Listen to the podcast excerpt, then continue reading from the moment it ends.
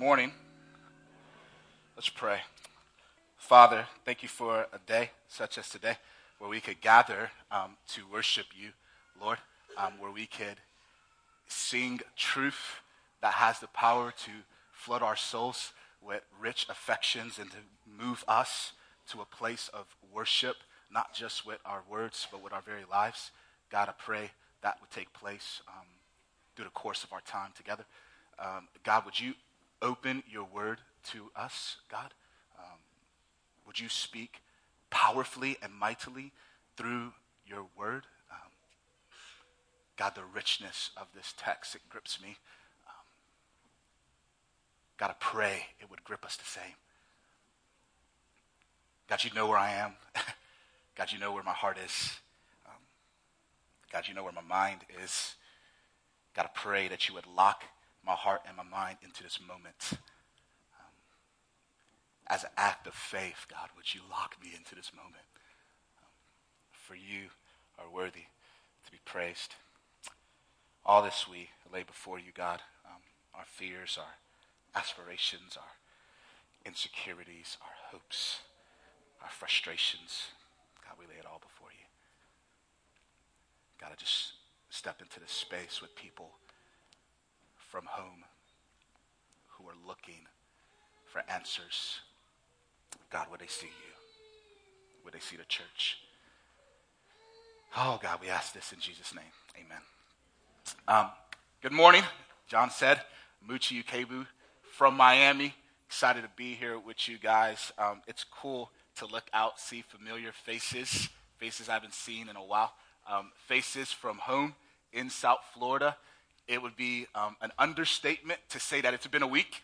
Right, it's been one for sure. Um, and honestly, there is this sense still which I'm overcome with some emotions, but prayerfully, God would kind of push through all of that so that we could hear from Him and not necessarily just overt passion or things of that nature. If you have a Bible, Romans 16 is where we're going to be. It's one of my favorite text in all of the scriptures. It is saturated with just richness, with truth, um, with things that God wants to flood our hearts um, with. Um, and again, like I said, there, there is a sense to which there's still a presence of just overt and honestly a lot of just emotions in my heart. Um, and it's probably, you know, we, we, we, we're here because we, we fled. Um, and there's that sense to, man, did I abandon people um, by being here? Um, God, why have I been preaching? Should just be locked in a room someplace, sackcloth and ashes, and praying that you would just be merciful. Um, but, but one of the beautiful things that God does is he, he allows us to be face to face with our humanity.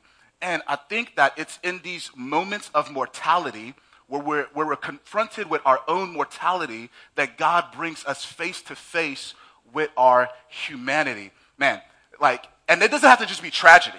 Although, for me, that came very real in the last week where we're driving and it's like standstill traffic on the turnpike, and you just kind of see this line extending um, at the Fort Pierce exit. My wife reaches over, she grabs my, my hand, we, we start to weep a little bit because we're like, man, like people are hurting and they're scared and they're terrified, and it's tragic because they could die. They could die in this moment, and they, they notice and they're, they're face to face with their mortality.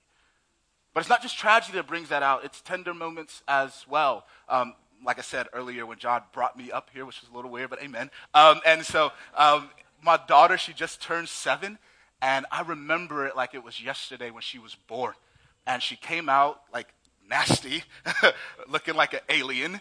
Um, but like we locked, we locked eyes, and it was just this this, this flood of emotions in my heart, just how precious she was, and just this idea that, man, I just want to be there with you through all the moments of your life where, you know, these knuckleheads are going to try to get at you um, because you're not always going to look like an alien. You're going to be beautiful. You look like your mom. Amen, right?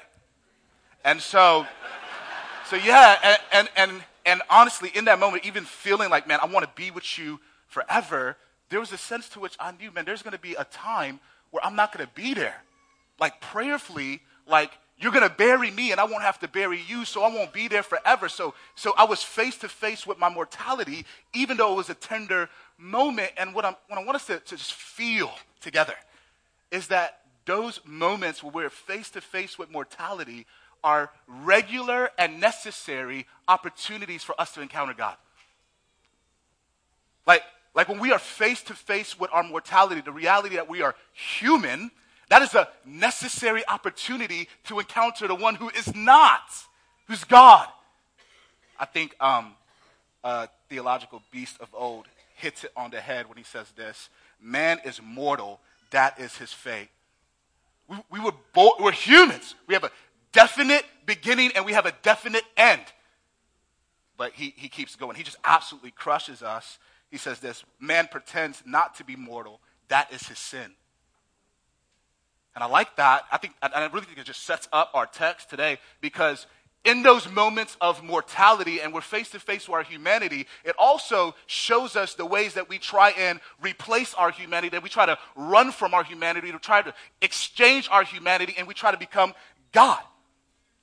That's, that's our ten- that is the default lane that we run in. It is to exchange God's place with our own. It is to try and remove the humanity that God has given us and try to become deity shows up in the way of creating our own rules by which we want to live by. It shows up by assuming a place of authority, a place where you are the sole determiner of things of joy, of things of purpose, of things of truth. We all do it. But but it is, it is an extension of sin in our hearts. Non believers and Christians have it. And for the Christian, the residue of sin shows up regularly in our attempts to usurp God, to push Him from a place of central in our life to peripheral at best. And he says that, that's sin. That's sin. But he, he, he keeps going. He says, Man is a creature of time and space whose perspectives and insights are invariably conditioned by his immediate circumstances, but man is not merely the prisoner of time and space. He touches, he touches the fringes of the eternal. And the more one understands about the eternal, the more one understands how eternal the eternal is and how finite the finite is. God, in these moments, allows us not just to touch the eternal, but to take hold of it to take hold of him. Uh, practically, for me, I, I am part of six million plus who anybody really with a pulse in South Florida who, who were trembling and, and shaking and bending to nature. God doesn't bend to nature, nature bends to God. Does that make sense? We see that with Jesus, peace be still, storm. So it's an opportunity to take hold of that which is eternal, that which is God, that which is not me. And to push deep down and put to death that which is in me that rises, that wants to take his place. And the reason why I start like this in view of Romans 16 is Romans 16 is a doxology. That word means word of glory. Doxa, glory, way, logos, word. In other words, it's a call to worship. It's a praise, if you will. And, it, and it's not just statements of truth. You see them all throughout the scriptures. Paul loves them, has one in Ephesians, has two in Romans. And with each one, God is trying to draw us to a place where we have a posture of worship in view of who God is, but it is hard to give God worship when you think that you are worthy of receiving it. And all of our adventures of humanism, where we want to be God, show up as us just trying to receive praise, receive worship. And God said, no, no, no. There's only one who is worthy of that. That's why Romans 16 closes to the only God wise. And it, it pushes at the tension within our hearts. Furthermore, the text brings out this, this call to fall in line with the will of God. And when you are living out a humanistic worldview or from a humanistic heart, you don't want to fall in line with God's will. You want God to fall in line with yours. And so there's much tension that this text wants to press into in our hearts, but we have to understand who we are. Left to ourselves, we will give in to the residue of sin in our hearts that seeks to usurp God, to replace him with self. And I don't want that for us today. I think God in his mercy has given us an opportunity to see him, to see him exalted, to see him as beautiful, to see him as worthy of being taken hold of. So let's do that. We'll get to work. I just want to unpack the scope of what Romans 16 is talking about and prayerfully would bring us strength to worship. Let's get to work. Read with me. Romans 16 says this 25 through 27. Now unto him who is able to strengthen you according to my gospel, the proclamation about Jesus Christ, according to the revelation of the mystery kept silent for long ages, but now revealed and made known through the prophetic scriptures, according to the command of the eternal God to advance the obedience of faith. If you have a Bible and you like to write in your Bible, just kind of underline um, that right there. We're going to spend some time with it. Uh, to advance the uh, obedience of faith among all the Gentiles, 27, it closes, to the only wise God, through Jesus Christ, to him be the glory forever and ever and ever and ever. Amen. God's word. It's a doxology, a word of glory intended to call us into worship, to call us into praise. Whenever you see a doxology and it wants to draw you into worship, it draws you into worship by directing your attention to a particular attribute about God. Jude. Now unto him who's able to keep you from stumbling and present you blameless in the presence with great joy. That's a doxology. He's drawing attention to God's keeping ability. See in Ephesians. Now unto him who's able to do far more exceedingly, and we like to quote that one, right? He's drawing attention to God's capacity to do what seems to be impossible. Same here. Now unto him who's able to strengthen you. He's drawing attention to God's ability to strengthen. As a sidebar, I like this because it gets at the heart of worship, which is right information and not just instrumentation, right? And if you're like me, you know, especially if you're kind of like in that minority vein, you, you need like that. Give me that guitar a little bit. Give me them keys. Drop it. And then, then I could worship. Or, yo, like, give me the acoustic. And then at the right time, drop all of the music and just voices. Every church does it. And that's when we worship. No, it's right information. It's the truth of who God is that pulls us to a posture where we say, now unto him be able. Does that make sense? So he's directing our attention to something profound about God, namely his ability to strengthen. But the way he strengthens is pretty awesome too. Now unto him who's able to strengthen you through the gospel. Now, everything else is an unpacking of the gospel. 25 through 26 is Paul unpacking the gospel. Really, it could be now unto him who's able to strengthen you through the gospel to the only wise God be glory forevermore. Because everything between, everything sandwiched between this doxology is just the gospel. The gospel. The proclamation of Jesus Christ. Central to the gospel is the person and work of Jesus.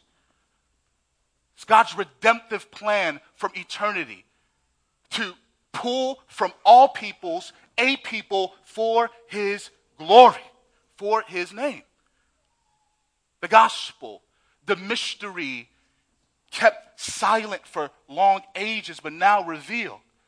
When the Bible speaks about the gospel in terms of the mystery of God, one, it talks about that redemptive plan for eternity that Jesus going to a cross was plan A. It was how God intended to do things to display his love and his power and his grace and his justice.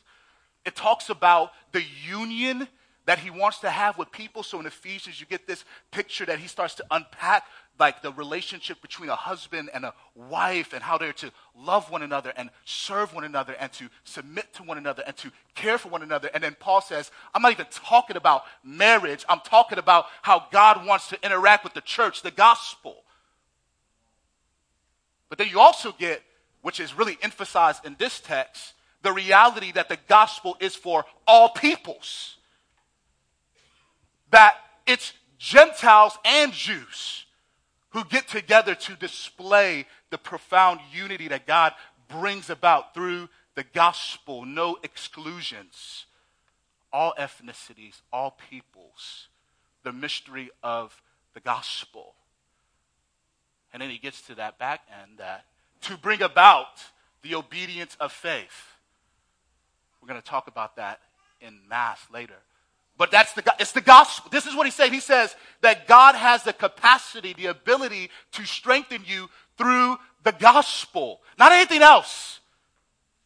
Through the gospel, he brings strength. Now, there's a couple of things that that naturally brings to the surface. One, God's ability to strengthen assumes a presence of weakness in people. Weakness is core to humanity. We're weak naturally. We have need regularly. And when we have need, our natural tendency is to go out and meet that need. I'm thirsty. Give me the Sprite. I'm hungry. Give me Snickers, unless you've seen What the Health, right? And uh, give me the vegan Snickers. We don't eat salads here. That's why y'all are all swole. Amen. And so, but there's layers. We don't have layers in Miami, so you gotta, that's why I have my amen. But we naturally go out to meet needs when we feel them. So we, we have weakness, but we have spiritual weakness. We don't, in and of ourselves, have the capacity to fall in line with who God is and what God would have for us. Therefore, we need supernatural external strength to come in us and on us. Now, unto Him who's able to strengthen you to provide that. This is what God does. He gives strength to His people. But the way He does it is profound. It's not necessarily that He does it by eliminating weakness. No, no, no. Rather, he, he often does it by empowering you in the midst of weakness. So the same God that wrote this wrote another letter in the scriptures, Second Corinthians 12, 9. And in there, you have this, this expression of Paul's heart where he's like, yo, yo, man, I, I had this thorn in my flesh, this presence of weakness that was on me regularly. And I prayed and I asked God to take it away. Multiple times, God looked at me, said, no. Rather, my grace is sufficient for you, and my strength made perfect in your weakness. Listen to me, I tell this to our church all the time. If this is true, that there's weakness in us, but it's but but but God knows it. He doesn't always eliminate it, but he empowers us. If this is true, then we need to view weakness not as a liability, but as an opportunity to experience and receive the grace of God to strengthen us. Does that make sense? The only time weakness for the Christian becomes a liability is when we try to hide it. When we parade as if we have the capacity to will ourselves to do what we want to do.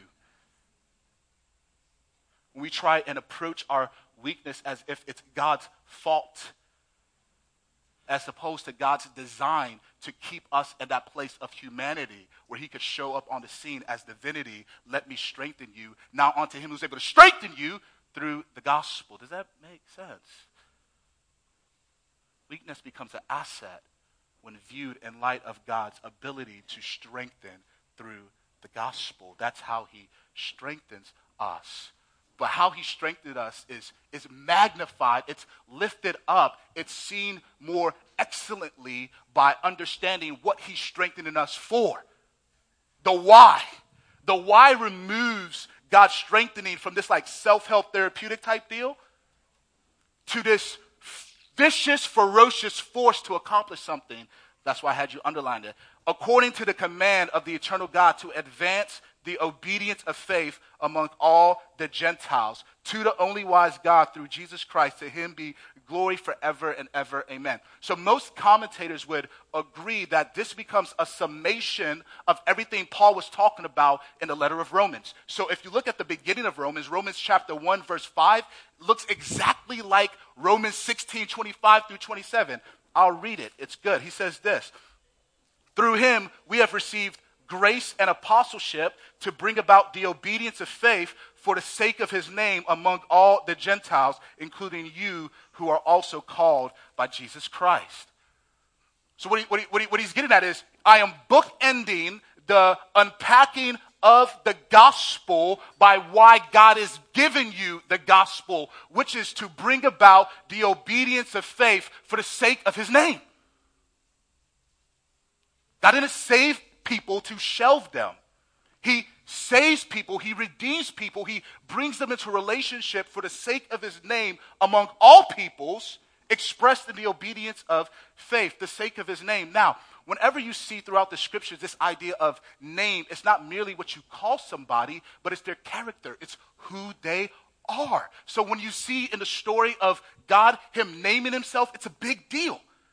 You have Moses, weak, frail, fearful Moses, called by God to go back and redeem the people of Israel. And he's like, yo, well, who am I going to tell them is sending me? God says, well, I am, gives him his being. First is sending you. We sung it, the great I am. But then he builds that out to give him his name, Yahweh. The eternal one who will always be, the God who is God alone, who is filled with steadfast love and mercy. That's who's sending you, Moses. Your name. And then you see God build that out throughout the rest of the scriptures. I'll give you another one that I like. It's found in Isaiah. It reads like this 42 8. I am the Lord. That is my name. My glory I give to no other. Lord, all caps, Yahweh, covenantal, who I am, who I will always be, flexing steadfast love and mercy, faithfulness and justice. This is who I am, and my name is tied to my glory. I want who I am to be seen and felt everywhere. Now, Him is able to strengthen you to bring about that for the sake of His name, to be glorified. To be glorified. Now, when we think of glorified, it's a very Christian word often. But when God means to be glorified, it's different than the way that we use it. We use glorify the same way that we use beautify. So, something is dirty, dress it up. There's dirt on the floor, pick it up, make it look good. That's not what it means to glorify God. God is already beautiful. It doesn't mean to dress him up, it means to display who he is. It means to magnify. So you have a telescope, and what it does, it magnifies something so you can see something more clearly. Same thing with a microscope. And that's what it means to glorify God. It's to make who God is be seen clearly. And what he says is that brings about worship. But then he ties it to the obedience of faith. Let me give you a long definition and then a short definition. The obedience of faith is the faith that leads to the willful, gladful surrender to the will of God in your life. That's the obedience of faith. He builds that out to bring about the right response to who God is everywhere, the obedience of faith. Here's a problem. If we remove that second part of that definition, it's faith that leads to faith, then what you get is just works and this burdensome type of Christianity where you're trying to do the impossible without the strength of God. But what you see at the beginning of Romans, which is why this is bookend, is apart from the law, there's this righteousness that's revealed in the gospel to bring about faith for faith. So the gospel, like, it brings faith that shows up in the willful and glad surrender to the will of God in our lives, the obedience of faith, which is what he's after. Long definition, short definition. The obedience of faith is believing the gospel.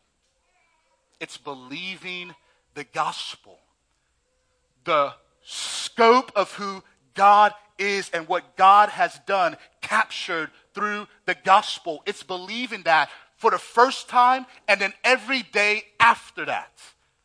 To come back to grace, to come back to who God is, to come back to strength. Now unto who's able to strengthen you, to come back to faith. He supplies it if you ask to come back to wisdom. It's believing the gospel every day. And that belief in the gospel, belief in who God is, belief in how God has designed things to be, displays his greatness.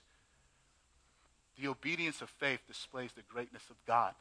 All my parents know this. We all know it.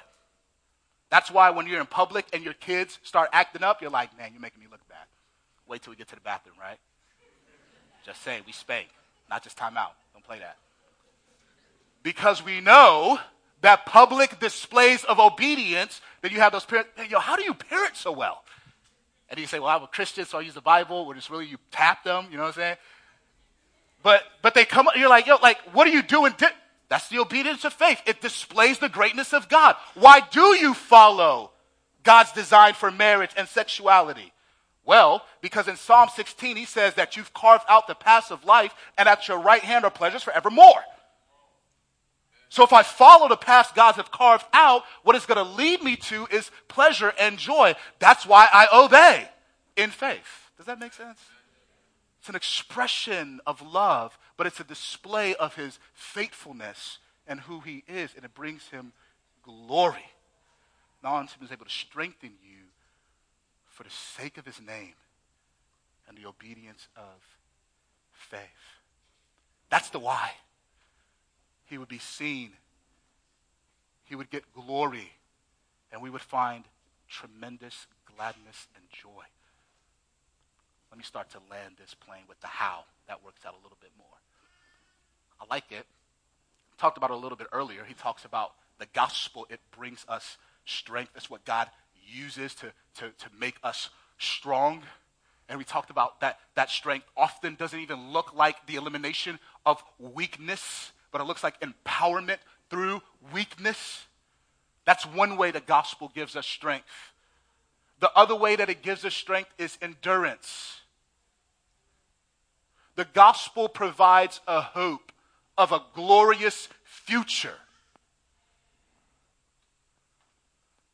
A hope that's not kept far away, but a very present hope found in relationship. You could endure. You could endure. This is why in Hebrews, the author will say, Fix your eyes on Jesus, the author and perfecter of our faith. Run with endurance. Cast off every sin that so easily entangles you. Fix your eyes on Jesus. And as we saw earlier, the proclamation of Jesus is central to the gospel.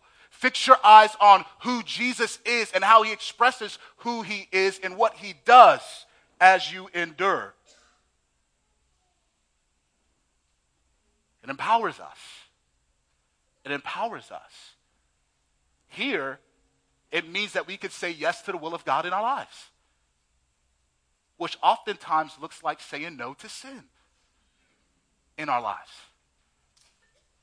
That's gospel strength. Before God comes in and gives you strength, you don't have the capacity to say no or yes to God. Can't say yes to Him, can't say no to sin. The gospel comes in, frees us, shows us the one who's freed us, and then gives us power through the Spirit to say yes to who God is and his paths and no to the sin that shows up in our lives. Let me talk about this a little bit. Generationally, we're in a season where I just feel like I talk to a lot of Christians, specifically in Miami, but the more I talk to Christians elsewhere too, I'm like, man, this is this just seems like a stronghold or something around Christians nowadays where a lot of Christians are just bored. Just bored and you approach the things of God like blah. I mean, I just, yeah, I'll come to church every now and then. Ah, read my Bible, try to get to know Him. Yeah, sure, maybe. And there's this general sense of apathy concerning the things of God. And what that reveals is there's a lack of power in our lives. There's a lack of strength from God through the gospel to be pulled into something that's ferocious, which is to pursue him and the sake of his name.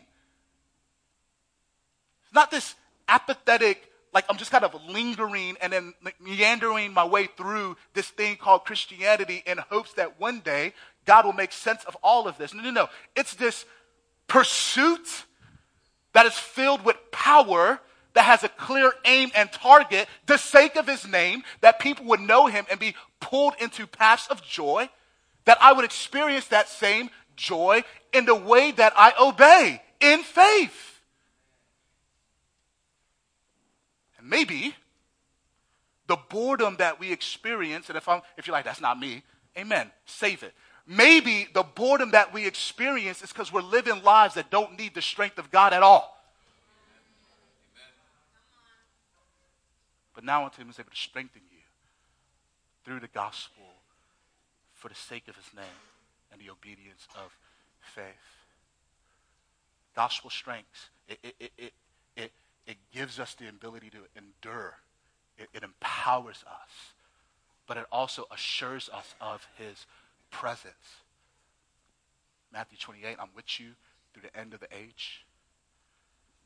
Joshua 1, God is calling Joshua to be strong and to be very courageous to go and do what God has called him to do. And what he does in that call to be strong and giving him strength, he says, I am with you, I am with you, I am with you. The presence of God provides great strength. I've, I've needed that this week. Constantly having to remind myself that what God doesn't protect us from, He will preserve us through with His presence. And there I could find strength to not have my mind wander to the worst case scenarios all the time, to not be distracted by my inability and my lack of power, but to be focused and locked fully on the one who has power and who can strengthen you, now unto him who is able. Does that make sense? Let me, let me land this plane. 27 says this again to the only wise God through Jesus Christ, to him be glory forever and ever. Amen. I like this because there's no confusion on who's worthy. There's none. Confusion on the worth of God doesn't start with God, it starts with us if we're confused about God's worthiness, that is a sign that there's great sin in our hearts that is keeping us from seeing God for who he is. And God is ambitious about seeing, being seen for who he is, and then being delighted in who he is. And in this doxology, the delight is supposed to flow from God's ability to strengthen people God gives strength. God gives strength. God gives strength. And in doing so, he says something profound about who he is. We want worship, we want to be seen as worthy. And you know how we oftentimes do that? especially amongst minority communities, especially in the city where I'm at right now, we try and elevate our worth by tearing other people down. So we try to magnify our greatness on the backdrop of how broken other people are. I don't sin like that. We do that regularly. It is the go to method of securing worth for yourself is to make someone else look bad. It's tied to the human race. We've done it from generations. But look at how amazing God is. Look at how strong he is and how secure he is, where he's not intimidated by making people strong.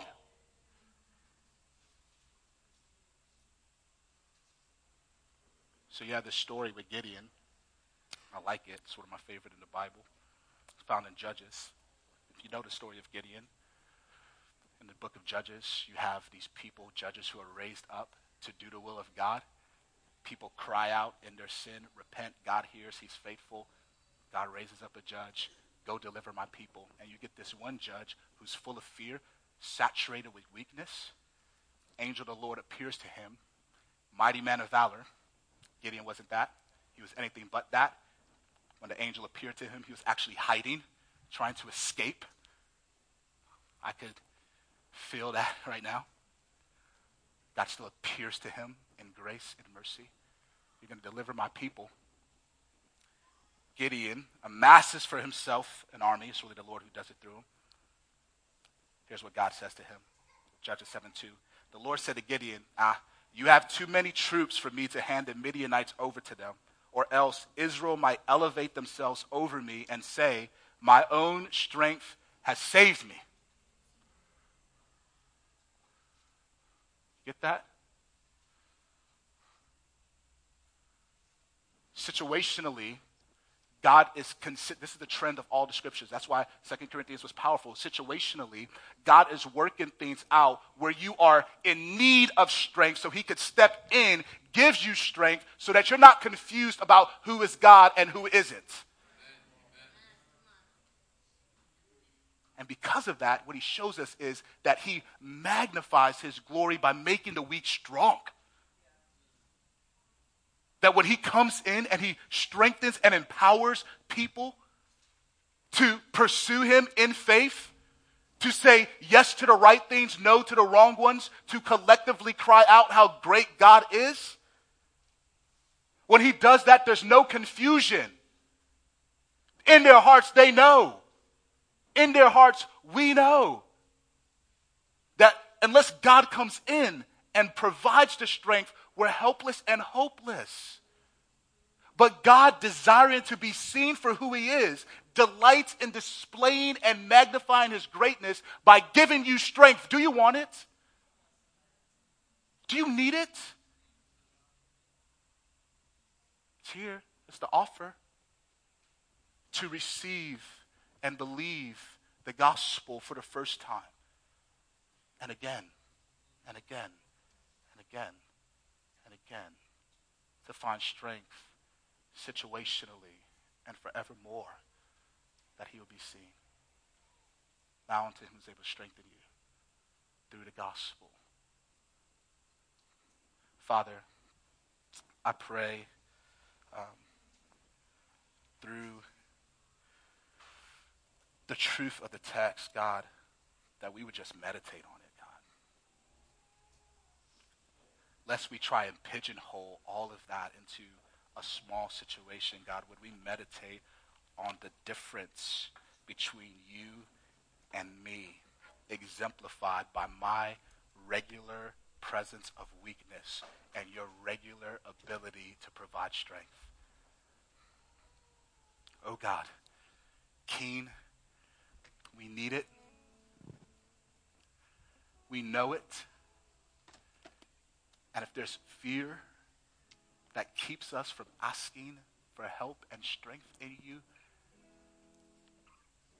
God, would we find courage in the truth that weakness is an asset when we allow it to be an opportunity for you to strengthen Now unto you, Jesus, who is able to strengthen us through the gospel. To you, wise keen, be glory forevermore.